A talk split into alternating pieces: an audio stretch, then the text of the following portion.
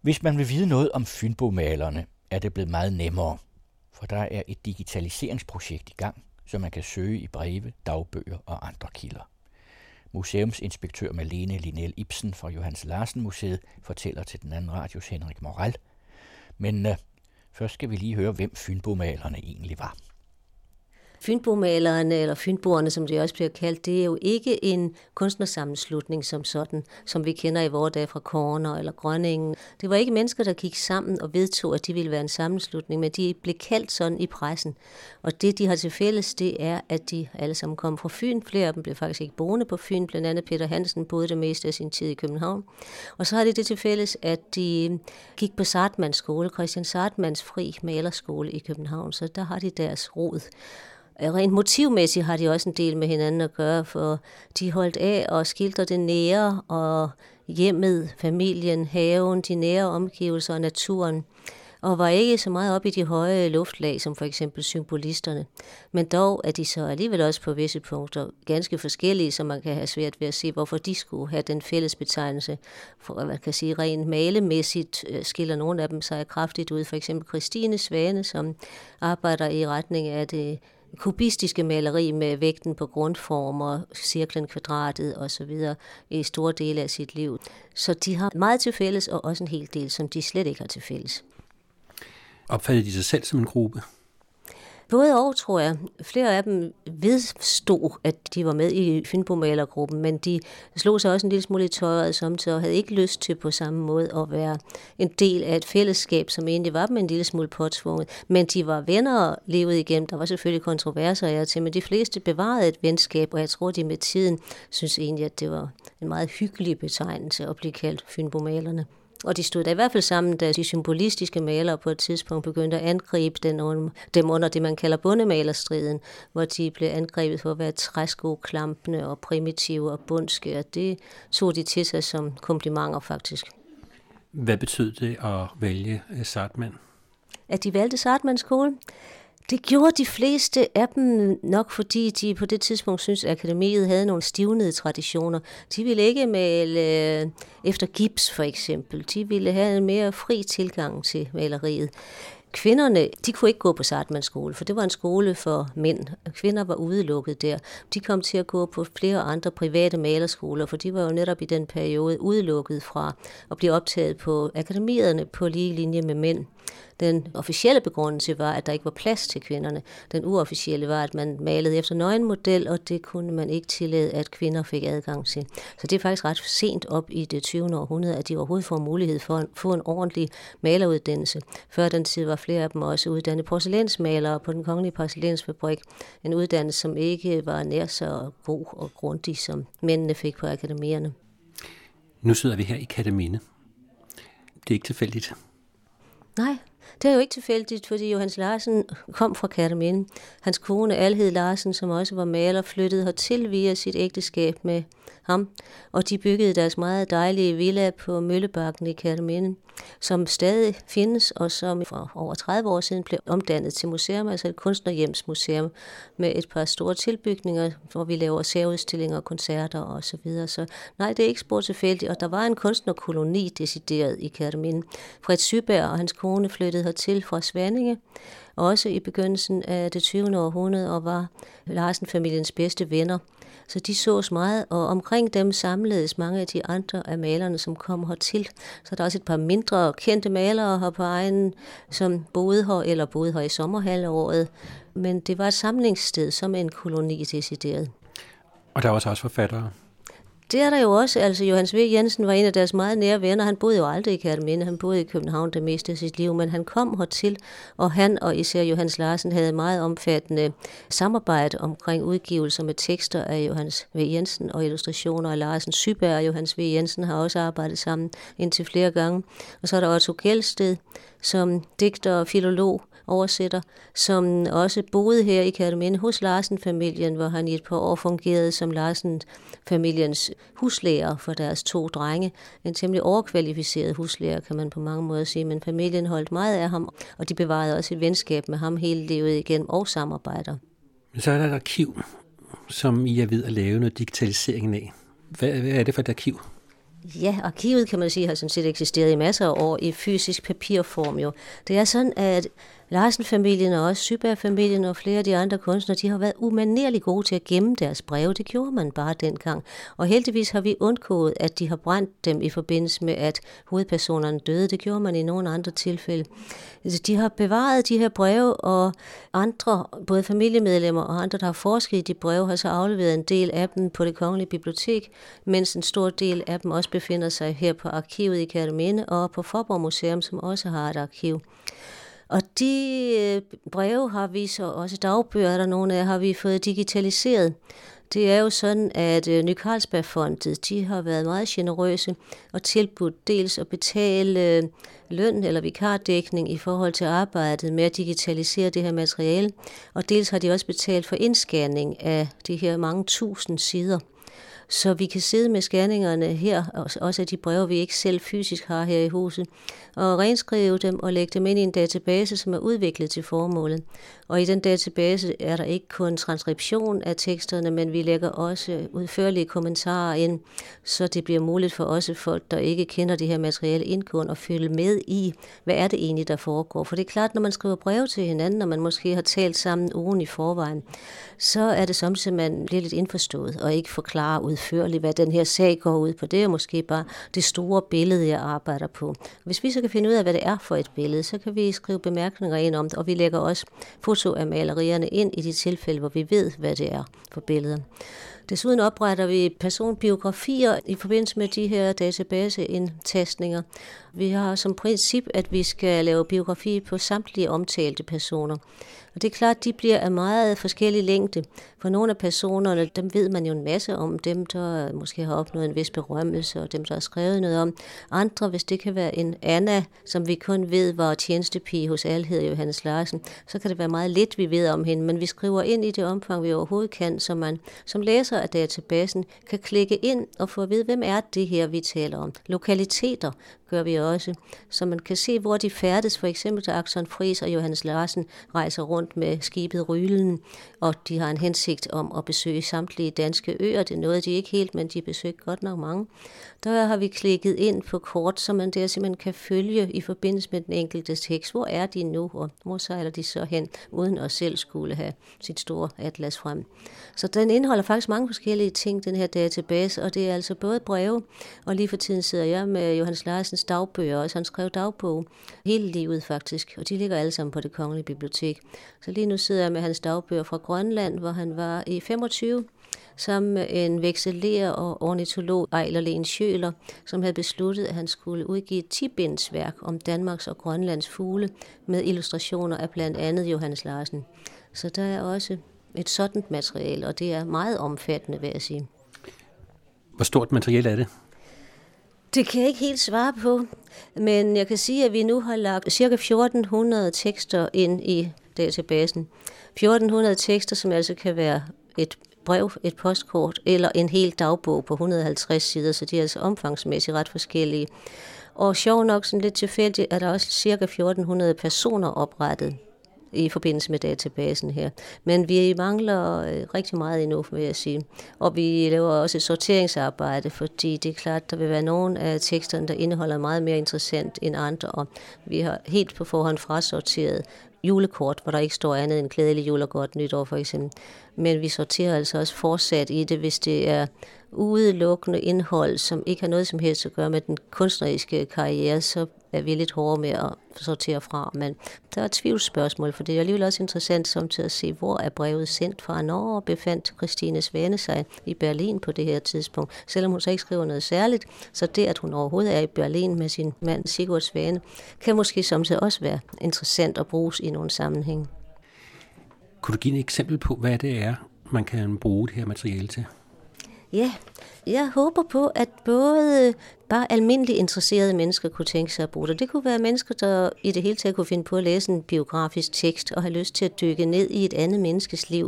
Og det er et fantastisk dokument over, hvordan i de fleste tilfælde her er det velhæverfamilier og deres liv omkring år 1900, lidt før og noget efter. Hvordan de lever, hvordan deres kønsroller er, hvad de spiser, hvordan man taler med sine tjenestepiger og tusind andre ting. At det er interessant som sådan et kulturdokument på den måde forstået. Det kunne også være, kunne jeg forestille mig, gymnasieelever, som ville lave en stil om et eller andet. Men jeg håber også på, at professionelle i et omfang har lyst til at bruge materialet. Det er jo klart, det er oplagt interessant for folk med kunsthistorisk interesse, fordi man kan dykke ned i, i mange tilfælde, hvordan kunstnerne her arbejder med et konkret billede, hvilke vanskeligheder de har med at få det til at lykkes, for eksempel hvordan de diskuterer indbyrdes om komposition og farve osv., søger gode råd hos hinanden. De fortæller om salg af billeder til museerne for eksempel, og om kontroverser i den frie udstillingssammenhæng osv. Så, Så kunsthistorisk er det selvfølgelig også dybt interessant. Og endelig så mener jeg også, at det måske kan interessere både ornitologer og botanikere, fordi især Johannes Larsen, han er ekstremt grundig med, især i sine dagbøger, at beskrive alt, hvad han observerer i naturen, og han var selv en stor ornitolog. Så for eksempel på Grønland, der beskriver han, og også på Rylenturene, stort set samtlige fugle, han ser, og han tæller op og noterer, om de er i sommerdragt eller ikke, og hvor mange unger de har, og hvad de foretager sig, og samtidig noterer han også altså botaniske iagttagelser, hvilke planter han ser på de forskellige øer. Man skal tænke på, at han sejlede rundt med Rylen, der havde man lavet voldhugst af træ beplantninger rundt omkring på de danske øer. Man simpelthen fældede det, så der var ikke ret meget træbevoksning mere. Så det er også et billede på, hvordan landskabet faktisk så ud på det tidspunkt. Nu er vi jo vant til, at der er mængder af træer overalt ude på øerne også. Men han beskriver det så omhyggeligt, og på et tidspunkt i Grønland, der rejser han rundt sammen med en magister Hagerup, hedder han. Og han er altså magister i botanik, så han fortæller ham en masse om den vegetation, de møder. Larsen skriver så de fleste af plantenavnene på latin, hvilket selvfølgelig gør det en anelse besværligt for mig som ikke-botaniker. Men der må jeg jo have god brug af flora og slå op hele tiden. Og jeg har heldigvis også en korrekturlæser, som er ornitolog, som hjælper mig med de her fuglenavne, når jeg er ved at køre sur i dem, også fordi han samtidig staver dem lidt forkert, de latinske fuglenavne. Plus, der er sket det underlige, at de latinske fuglenavne, de er blevet moderniseret. Man har simpelthen klassificeret nogen, så de hedder ikke længere det samme på latin, og, og i få tilfælde heller ikke det samme på dansk, så det gør den svær. Men altså, jeg har en lille håb om, at man der faktisk vil kunne bruge noget af materialet til at se, når levede der så og så mange af den fugl netop på det sted, på det tidspunkt i Grønland eller i Danmark. Og i mange tilfælde må det have ændret sig i de forhold, og at det simpelthen er en dokumentation, fordi han er så grundig. Men det er jo bare en lille niche i det, kan man sige. Nu sidder jeg ikke for eksempel Birkholms brev, Jens Birkholm, som også er en af Fynbomalerne. Det gør de i Forborg, som også arbejder på det her for Forborg Museum. Og der vil være nogle andre aspekter, for Jens Birkholm var som måske den eneste af Fynbomalerne meget optaget af fattigfolks liv, og malede meget for eksempel i fattigårdene og i asylerne og så videre. Så han har nogle andre perspektiver, hvor jeg vil tro, jeg har ikke set hans breve faktisk, men for de ligger også i forborg, at han vil have nogle perspektiver der, der kunne være interessant i nogle helt andre socialhistoriske sammenhænge for eksempel. Det er i hvert fald et meget omfattende materiale med mange forskellige aspekter, der bliver belyst. Har du et eksempel på noget kunsthistorisk interessant? Ja, altså for eksempel Johannes Larsen betydeligt bedre uddannet som maler end hans kone Alhed, som faktisk er uddannet porcelænsmaler. Og der er nogle interessante passager, synes jeg, hvor han giver hende gode råd om, hvordan hun kan, allerede også inden de er gift, hvor hun bor på Erikshåb hos forældrene på gården Erikshåb, og hun skriver sammen med ham om, hvordan rammer jeg den og den farve, når jeg vil skildre jorden i den og den belysning under de blomster, hun er i gang med. Hun var primært blomstermaler. Og hvor han forklarer hende, hvordan hun skal gøre det sådan helt teknisk, at det, det synes jeg sådan set er interessant. Han gør det på afstand. Det er jo faktisk ikke nemt at vejlede om blanding af en farve på afstanden, Så må man få måde, de også har vist hinanden de billeder, når de sås. Så, så den synes jeg faktisk er interessant tit og ofte. Så har vi selvfølgelig eksempler, hvor Johannes Larsen skriver, nu har jeg mest arbejdet, skal jeg sige, med Johannes Larsen og Alhed Larsen, mens jeg har en kollega, som øh, sidder meget med Sigurd og Christine Svane, som var gift i en 10-års periode, inden de så blev skilt. Der er andre eksempler, hvor Larsen beskriver, at han kasserer et billede, for eksempel, og også fortæller, hvorfor han bliver utilfreds med det. Og det synes jeg jo egentlig også er interessant, hvad det er for overvejelser. I af gode grund kan vi så som regel ikke komme til at se det billede i vores dag. Vi kender det ikke længere, fordi han har malet det over og kasseret det. Øh, jo, så er der passager, hvor man diskuterer, at Johannes Larsen og Syberg var begge to i indkøbskomiteen i forhold til Forborg Museum, da det blev oprettet i 1910 med Mads Rasmussen, som var konservesfabrikant og mæcen, og den, der skød penge i det, mange penge, at de der diskuterer, hvilke billeder, der skal optages i samlingen. Det synes jeg da også er dybt interessant, for dermed får man også lidt at vide om, hvilke billeder, der ikke blev optaget i første omgang. Og der er der blandt andet nogle diskussioner om netop Christine Svanes billede. Christine Svane var søster til Johannes Larsen og hed Larsen, inden hun blev gift med Sigurd Svane. Hvilke billeder hun kan få med der, for der skete det, som nogen måske ved, at for eksempel Peter Hansen, filmpomaleren, som også var i indkøbskomiteen, han ønskede ikke kvindelige kunstnere billeder indkig i Forborg Museums samling, og han fik ført til protokols endda, at kvindelige kunstnere ikke havde bidraget med noget væsentligt til dansk kunst. Og det blev hans egen søster, Anna Syberg, hun hed Syberg efter sit ægteskab med Fred Syberg, Hansen, inden hun blev gift, blev hun selvfølgelig noget videre fortørnet over og tilgav ham aldrig rigtigt det. Sidenhen fik Forborg Museum heldigvis en ganske glimrende samling af Anna Syberg billeder. Men altså den historie, som nok er kendt af en del, er i sig selv jo Mm, et ret groft eksempel på, hvor mandsdomineret øh, kunstlivet var på det tidspunkt omkring 1910 og før og efter. Og i den sammenhæng er i øvrigt, bortset fra lige den her Peter Hansen-episode, var Fynbomalerne faktisk meget moderne i deres indstilling til kvindelige kunstners indsats i kunstlivet. At Alhed Larsen for eksempel har sit eget atelier, det er jo fuldstændig usædvanligt på det tidspunkt. Mange kvindelige kunstnere, de enten blev forbudt af deres mænd og male, eller også efter ægteskabets indgående, man kender det fra Lundstrøms kone for eksempel, eller de kunne få lov at sidde og male på køkkenbordskanten mellem to lever på stegmad, og det er meget sjældent, at de er gift med en mand, der decideret støtter dem i at fortsætte. Og det var altså tilfældet med både Larsen ægteparet og Syberg ægteparet, hvor mændene i høj grad opfordrede deres koner til at fortsætte. Hvad med de økonomiske forhold? Er det også noget, som øh, man kan få belyst? Det kan du ellers tro, og det slår os, os der sidder og arbejder med det her gang på gang. Altså både øh, Johannes Larsen og Fred Syberg, de var, hvis man omregner det til nutidskroner, efter nogle år ind i deres karriere selvfølgelig, men omregnet, der var de mange millionærer. De var yderst velhavende begge to. Fred Syberg var Danmarks højst betalte maler i Danmark, da han døde i 39. Han er højere betalt end Larsen, men Larsen kom lige bagefter. De tjente svimlende summer. Og vi sidder og omregner tit og ofte med sådan nogle gamle omregningstabeller. Hvad svarer det til i forhold til en faglært håndværkers løn? Vi har lige siddet med for et par dage siden en udstilling, hvor Larsen tjener, hvad der svarer til hvad en, på en udstilling, hvad en faglært håndværker tjente på 10 år. Der er jo en stor forskel på Fred Syberg og Johannes Larsen, men Johannes Larsen kom selv fra et velhaver hjem, og han sparede altså ikke på noget, og han mangler ustandslige penge, og vi bliver næsten lidt farvet over, at han nu mangler penge igen, fordi han tjener simpelthen styrtende. Men han var også øh, en velgører. Han byggede øh, arkitekttegnet hus til sin svigermor, da hun var blevet enke, og han hjalp Alheds konens søstre, som en af dem blev enke, og en blev skilt, hjælp dem med boliger. Så han offrer mange penge på andre. Han er meget gavmild, og det er smukt af ham. Men samtidig kunne man øh, mene, at det må være nogle penge til års med de indtægtsgrundlag, han har. Selvfølgelig er der også perioder, hvor det er svære under krig og så videre, men generelt tjener de altså rigtig, rigtig godt. Fred Syberg derimod, han kom fra virkelig, virkelig fattige forhold. Hans mor endte på færdiggården, døde på færdiggården i Forborg på et tidspunkt, hvor han ikke var i stand til at hjælpe hende overhovedet. Han var malersvend på det tidspunkt og kunne overhovedet ikke hjælpe hende økonomisk. Og det plagede ham selvfølgelig livet igen. Og jeg tror, at det er absolut en af grundene til, at han stort set ikke brugte penge på sig selv. Han var generøs over for sine børn. Han fik syv børn, og han hjalp dem virkelig på vej og forærede dem både huse og det ene og det andet. Men han brugte stort set ikke penge på sig selv. Og for eksempel på Pilekorn, hvor han boede her uden for Kærteminde, fik han aldrig installeret toilet, og han døde altså i 39. Og jeg ved, at børnebørnene, de synes, det var dejligt at være på besøg hos deres bedstefar, men de havde det der, at der var gammeldags das udenfor, og ikke et rigtigt træk og slip, som de alle sammen ellers havde hjemme hos sig selv. Og han er kendt for, at han optrådte i træsko og islandsk trøje, når han kom til ferniseringer, og også de store steder. Så han brugte simpelthen ikke noget videre penge på sig selv, men der er de meget forskellige, for han tjente altså, så han sagtens kunne have levet et liv i sus og dus, men jeg tror simpelthen ikke, han kunne få sig selv til det.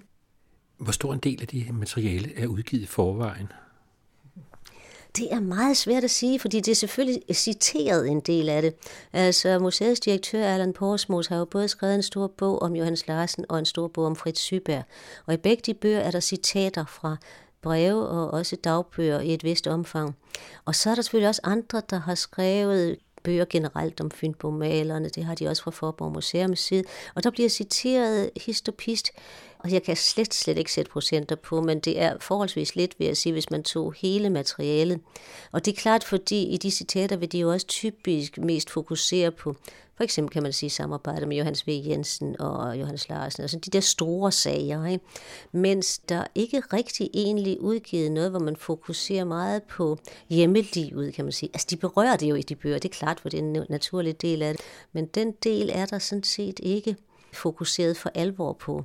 Så det vil det her materiale i den grad belyse, og jeg håber der også, der vil komme flere publikationer ud på baggrund af den her database. Både måske her fra museet og fra andre, der kunne have lyst til. Nu er det jo i hvert fald offentligt tilgængeligt, så man kan jo sådan set bare gå i gang i et vist omfang og arbejde videre med materiale. Ja, så det håber jeg, der vil ske, for jeg synes, det er fantastisk materiale, der er bevaret her. Kender du til nogen, som er begyndt at bruge materialet? Altså, jeg får en del henvendelser fra dels en, der faktisk har forsket i Sigurd Svanes, og som vi godt kendte lidt i forvejen. Hun har også lavet en hjemmeside. Hun har privat, fordi hun er i familie med Sigurd Svane, har hun, jeg tror, omkring 50 breve liggende derhjemme, som hun sidder og arbejder med, og som hun vil videregive til det kongelige bibliotek, når hun er færdig med dem. Hende har jeg været i kontakt med nogle gange, både fordi hun har kunne komme med supplerende oplysninger, vi vidste ikke for eksempel, når der i et brev står noget om Sigurd Svane sviger inde, der skal komme på besøg med et barn. Samtidig der, så løber vi jo fast, for det står altså ikke i Vejlparks kunstnerleksikon, hvem Sigurd Svane sviger inde var. Men det vidste hun selvfølgelig, så, så kan vi putte det ind i databasen. Så jeg bliver altid glad, når nogen kommer med supplerende oplysninger eller korrektioner, hvis de kan se, at noget det er vist ikke helt korrekt. Så jo, vi får en del mails fra folk, som og også øh, fra nogen, der bare siger, at de er begyndt at læse det og bare synes, det er interessant. Jeg snakkede også lige med en mand sidste søndag, som sagde, han sad og læste det og glædede sig hele tiden til, at vi lagde noget mere ud, fordi han synes, det var sjovt at følge med. Jeg tror egentlig ikke, han har tænkt sig at bruge det til noget professionelt. Han synes bare, det var interessant, fordi han har interesseret sig for Fynbomalerne altid. Ikke? Og der håber jeg da bestemt, at der vil komme mere hen ad vejen. Og nu handler det jo også om at, at få gjort det almindeligt kendt, at den her database overhovedet findes. Vi prøver at reklamere for den på alle mulige måder, og i den næste tid skal vi faktisk også have et par arrangementer på Johannes Larsen Museet, hvor vi jeg udvælger nogle øhm, gode citater fra nogle af brevene til første arrangement, skal handle om mest om alheder Johannes Larsen og deres indbyrdes liv og deres forskelligheder. De var et meget lykkeligt par, så det er ikke særlig ubehageligt at grave i, men der er selvfølgelig nogle sjove citater, man kan finde frem. For eksempel i forbindelse med Johannes Larsen var en ekstremt tavs mand, det vidste alle, han talte næsten ikke, og derfor kan det ikke overraske, at han ikke var ret begejstret, da familien anskaffede en telefon, fordi en telefon, der forventes det ligesom, man siger noget. Ikke? Alhed skriver til ham, hvor han ikke er hjemme, han er vist over ved Filsø og Male over ved Varde, og så skriver hun på begejstret, om han ikke blev glad for, at hun ringede, hvor Johannes Larsen skrev tilbage til Alhed som svar på det brev, en telefon er et helt igen idiotisk og unødigt instrument. Så det var han i hvert fald ikke glad for, at hun ringede. Og ja, så laver vi et arrangement på Johannes Larsen Museet, hvor jeg har fundet en hel del citater frem og kommer med en lille indledningstale til nogle af citaterne, og så vil Gita Nørby læse dem højt, og så er der også noget musik samme aften. Og det må vi tænke os at lave nogle øh, arrangementer af den art. Lidt øh, inspireret af, at det Kongelige Bibliotek har lavet nogle tilsvarende brevoplæsningsarrangementer, som var meget populære sidste år engang, men dog med nogle andre, både aktører og brevskrivere. Hvad er det, man kommer til at se, hvis man vil bruge arkivet? Hvordan bruger man det? Det er faktisk meget nemt at bruge, altså når man øh, klikker ind på selve øh, arkivet her, I kan finde den enten via at gå ved Johannes Larsen Museets hjemmeside, der reklamerer vi for, for den, så står der link. Der er en, en afdeling med personnavn, der kan man gå ind og sige, vil gerne sige noget om Peter Hansen, eller hvem vi er. Søg på navnet der. Eller mere naturligt oplagt, måske vil det være at begynde med at klikke i tidslinjen, hvilke breve ligger der fra 1915 så kommer de frem alle sammen. Og der kan man så yderligere præcisere, jeg vil kun se dem, Johannes Larsen skrev til Alhed i 1915. Og så kan man jo gå ind og kigge, det der det ser interessant ud, det vil jeg læse. Og så under det enkelte brev får man altså som sagt også de her biografier, som man, hvis man gider, man kan bare nøjes med at læse brevet, uden at gå ind i biografierne, eller man kan se, hvem er den her en Sjøler, han omtaler en, hvad skal vi bruge ham til? Så kan man klikke videre ind og læse om ham. Eller man kan gå ind i kommentarfeltet, og hvis man vil vide mere. Og nogle gange omtaler de også ting, som ikke har noget som helst at gøre med Fynbomalerne, som er verdenspolitiske begivenheder. Der er godt nok uro i Paris for tiden, for eksempel. Hvis vi overhovedet så kan finde ud af, hvad det er, så sætter vi det ind i bemærkningsfældet. Nå, det er Dreyfus-affæren, det er derfor, at der er ballade. Og så skriver vi selvfølgelig ikke en lang kronik om det, men så man lige akkurat kan se, nå, det er det, balladen går ud på. Og der kan man selvfølgelig fortsætte videre på egen hånd og google rundt, og hvis man vil læse mere om. Vi laver en kort præsentation af, hvad det kan være, de omtaler der. Så den kan sådan set bruges på mange forskellige måder, databasen. Og som sagt lægger vi altså også billedeksempler ind i de tilfælde, hvor vi kan finde ud af, hvad det er for malerier, de omtaler. Der står selvfølgelig også, hvor de hænger, om det er private eller om de hænger på det her det museum, og så kan man jo gå videre af den vej. Man kan så også gå ind og søge på enkelt ord i databasen, ligesom man så tit kan, hvis man siger, hvad kan vi finde på, hvis man siger um, en sæl så vil der måske være en 4-5 breve, hvor Johannes Larsen fortæller, at han har malet en sæl op ved Fyns hoved eller noget. Ikke? Eller ja, nu er det et sjovt eksempel, men der kan jo være meget andet, hvor man får lyst til at klikke nærmere ind i det. Eller en kolonibestyrer Gottbergsen på Grønland. Hvad var det egentlig, han havde med ham at gøre, da han var deroppe? Og så videre, så videre. Selvom man har et digitaliseret arkiv, så meget af det arbejde, man ville skulle lave, det er almindelig arkivarbejde. Ja, ja. Det er da almindelig arkivarbejde, selvfølgelig er det det. Mulighederne er bare blevet meget bedre nu, end de var for bare 10 år siden jo. For eksempel sådan en ting som, at Alhed Larsen, hun daterer næsten aldrig sine breve. Og det er vanvittigt irriterende, og det gør, at hendes breve, som ligger inde på det kongelige bibliotek, de ligger i fuldstændig vild uorden, fordi man ikke før nu har sat nogen til at prøve at finde ud af, hvad er den rigtige rækkefølge i det. Og det gør vi nu, jeg vil påstå, at vi har fået sat dem stort set alle sammen i hvert fald noget, der er næsten korrekt rækkefølge. Der må være få steder, hvor vi simpelthen ikke kan afgøre, hvornår det her brev er skrevet. Men de fleste gange kan vi, fordi når man har det i en database, kan man jo netop søge på et eller andet ord. Hvad skal vi sige? Nu har de spist stigt hare med sviskekompot. Det er måske kun to steder, det er nævnt i hele brevsamlingen. Og hvis det så er nævnt her, så kan man måske direkte finde ud af, så er det jo lige efter den 23. april 1902. Ikke? Hvis man bare havde siddet med brevene uden databasen og bare læst dem, så ville man jo ikke huske forskel på det, når der er så mange hundrede breve så på et tidspunkt så kører man jo sur i det. Så. Men for os har det jo været, jeg synes, direkte detektiv. Det er jo sjovt at finde ud af at få dem lagt i den rigtige rækkefølge, de her breve.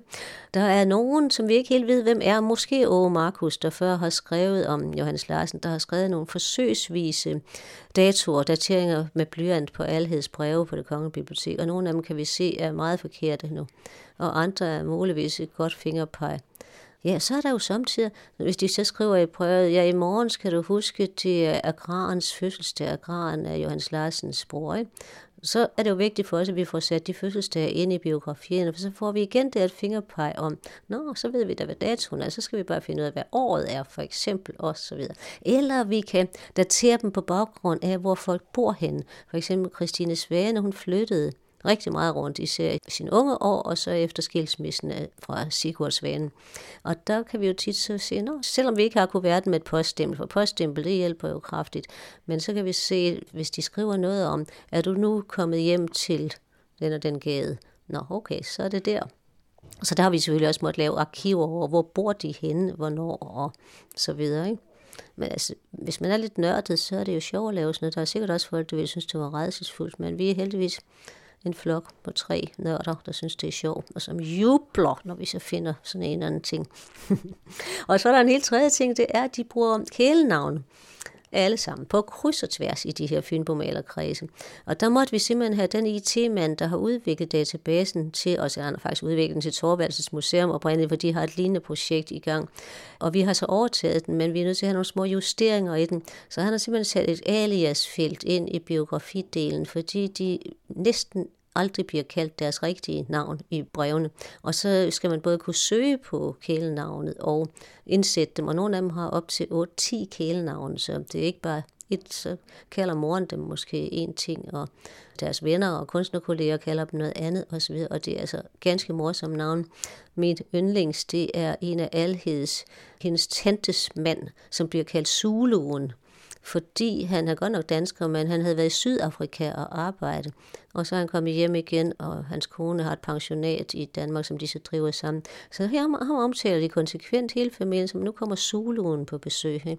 Udstændig fjollet. Og det vil jo igen sådan ting vil være fuldstændig umuligt for folk, der bruger databasen at finde rundt i, hvis vi ikke har de der opslag, hvor de kan klikke ind og finde ud af, hvem Hulan er. Zuluerne. For ved hvert brev er der en rubrik, der hedder omtalte personer, og der står så deres rigtige navn. Når man så klikker på den og kommer ind og ser personen, så står så også kælenavnen. Udsendelsen var tilrettelagt af Henrik Moral og er en del af serien Museer skaber viden på den anden radio.